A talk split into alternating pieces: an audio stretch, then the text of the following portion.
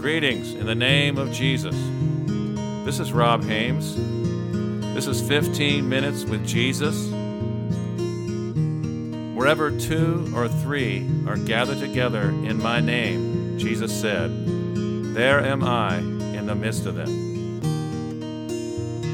To those of you who love him in truth, mercy unto you, and peace and love be multiplied.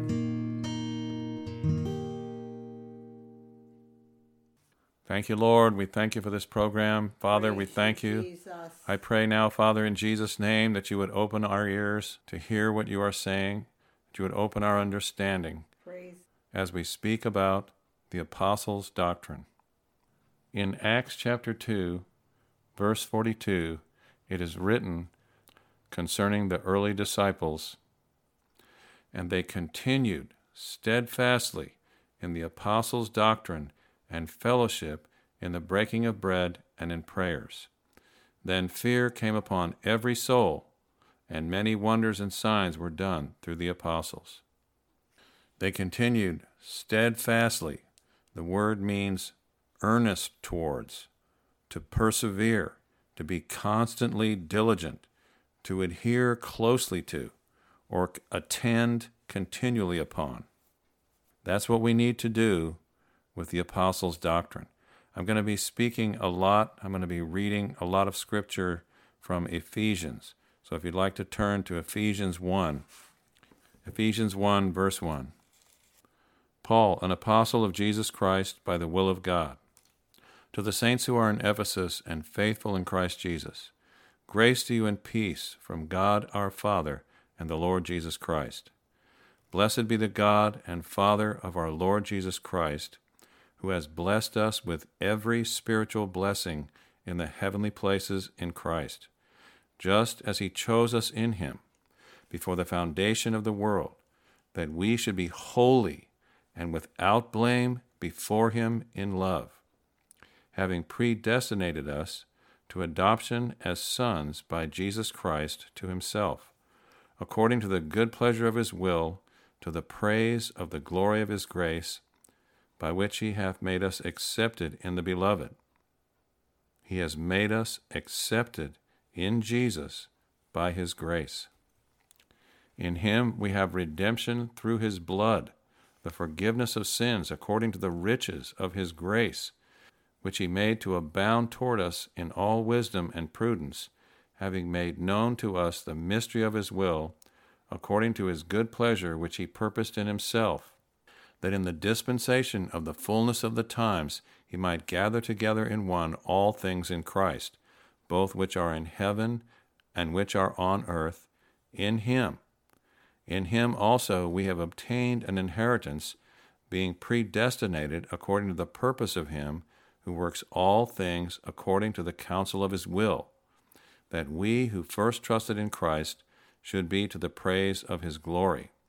In him you also trusted, after you heard the word of truth, the gospel of your salvation, in whom also, having believed, you were sealed with the Holy Spirit of promise, who is the guarantee of our inheritance until the redemption of the purchased possession to the praise of his glory. The Holy Spirit is given to us as a down payment on our inheritance until the redemption of the purchased possession. That is the first resurrection when Jesus returns in the clouds, the hope of glory, when all the dead in Christ will be raised incorruptible, and we will be joined together with the Lord, and thus we shall ever be with the Lord.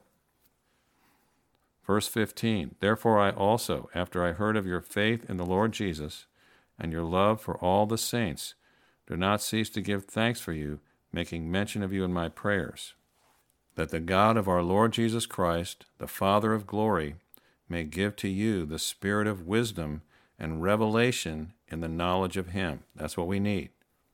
We need a spirit of wisdom and revelation by the Holy Spirit in the knowledge of Jesus, the eyes of your understanding being enlightened, that you may know what is the hope of his calling, what are the riches of the glory of his inheritance in the saints, and what is the exceeding greatness of his power to usward who believe, according to the working of his mighty power, which he worked in Christ when he raised him from the dead and seated him at his right hand in the heavenly places, far above all principality and power and might and dominion, and every name that is named, not only in this age, but also in that which is to come.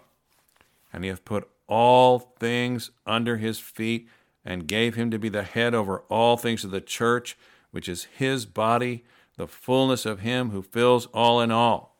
Because he humbled himself, Jesus, to the death of the cross, the Father has given him a name above every name, that at the name of Jesus every knee shall bow, in heaven, on the earth, and under the earth, and every tongue shall confess that Jesus Christ is Lord, to the glory of God the Father.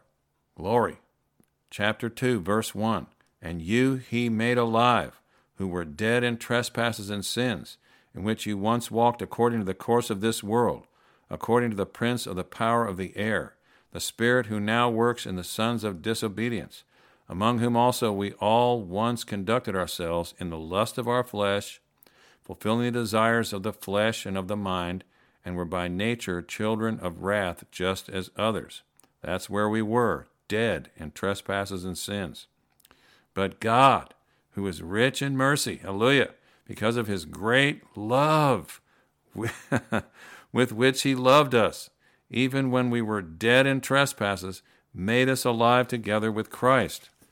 By grace you have been saved, and raised us up together, and made us sit together in the heavenly places in Christ Jesus. And remember what we just read, far above all principality, power, might, and dominion, and every name that is named. Hallelujah! For by grace you have been saved through faith, and that not of yourselves, it is the gift of God, not of works, lest anyone should boast.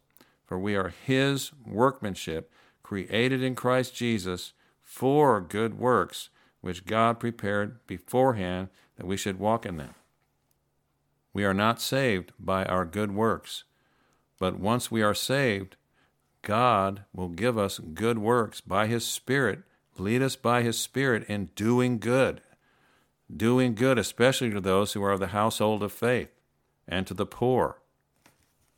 Verse 19, now therefore you are no longer strangers and foreigners, but fellow citizens with the saints, and members of the household of God, having been built on the foundation of the apostles and prophets, Jesus Christ himself being the chief cornerstone, in whom the whole building, being fitted together, grows into a holy temple in the Lord, in whom you also are being built together for a dwelling place of God in the Spirit.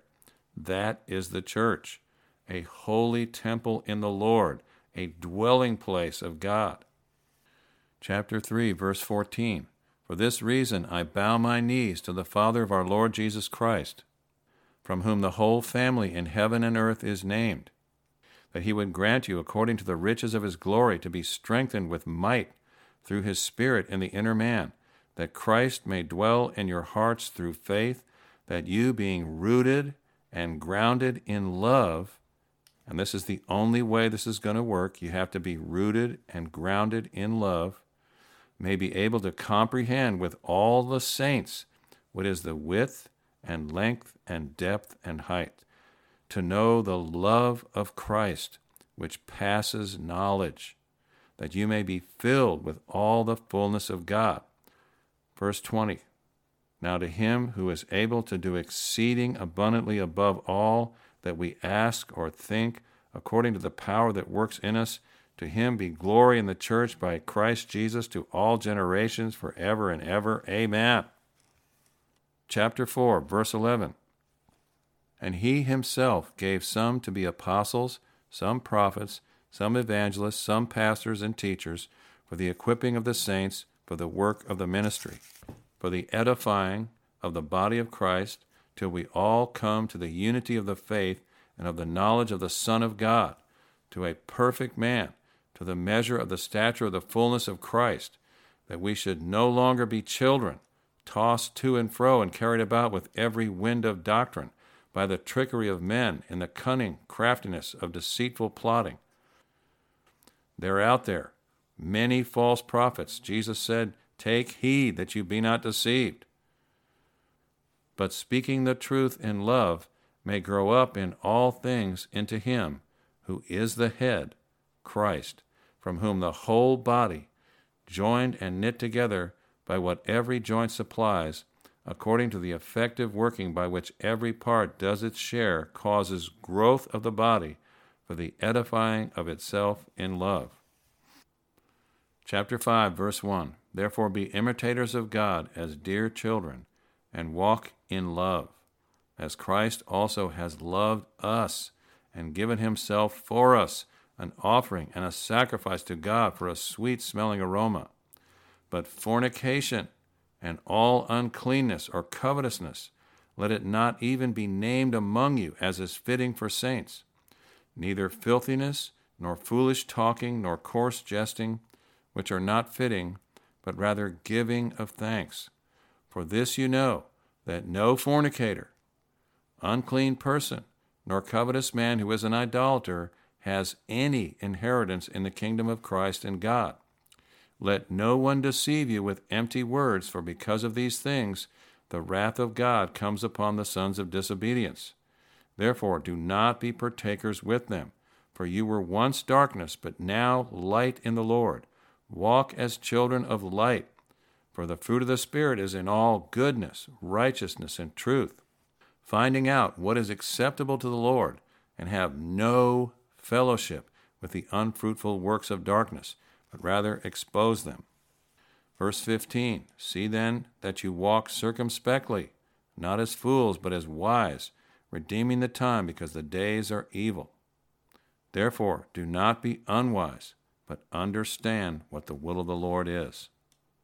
And do not be drunk with wine, in which is dissipation, but be filled with the Spirit, speaking to one another in psalms and hymns and spiritual songs, singing and making melody in your heart to the Lord, giving thanks always for all things to God the Father, in the name of our Lord Jesus Christ, submitting to one another in the fear of God." This is the Apostles' Doctrine. If we are going to receive our inheritance, our glorious inheritance in Jesus Christ, we must continue in it steadfastly. These words in the epistles of Paul and Peter and John, and the writings of Matthew, Mark, Luke, James, and Jude are God's words, which he gave them by his Holy Spirit. Holy men of God wrote as they were moved by the Holy Spirit. They are God's words. It is his doctrine, which he has graciously preserved for us who are called in him, that we might read it and understand it with the help and instruction of the Holy Spirit, and give ourselves wholly and diligently to it, that we might be partakers of his grace through the gospel, and receive our inheritance in his glorious kingdom, the riches of the glory of his inheritance in the saints, Christ in you, the hope of glory. Let no man deceive you with vain words. As Paul said, the wrath of God is coming upon all the children of disobedience. In Romans 2, he said, "Who will render to every man according to his works." 2 Corinthians 5:15, "And he died for all, that they which live should not any more live unto themselves, but unto him which died for them and rose again." Know the love of Christ, which passes knowledge, that you might be filled with all the fullness of God. Thank you for listening to 15 Minutes with Jesus at roberthames.com. May the grace of our Lord Jesus Christ and the love of God and the fellowship of the Holy Spirit be with all of you who love Him in truth. Amen.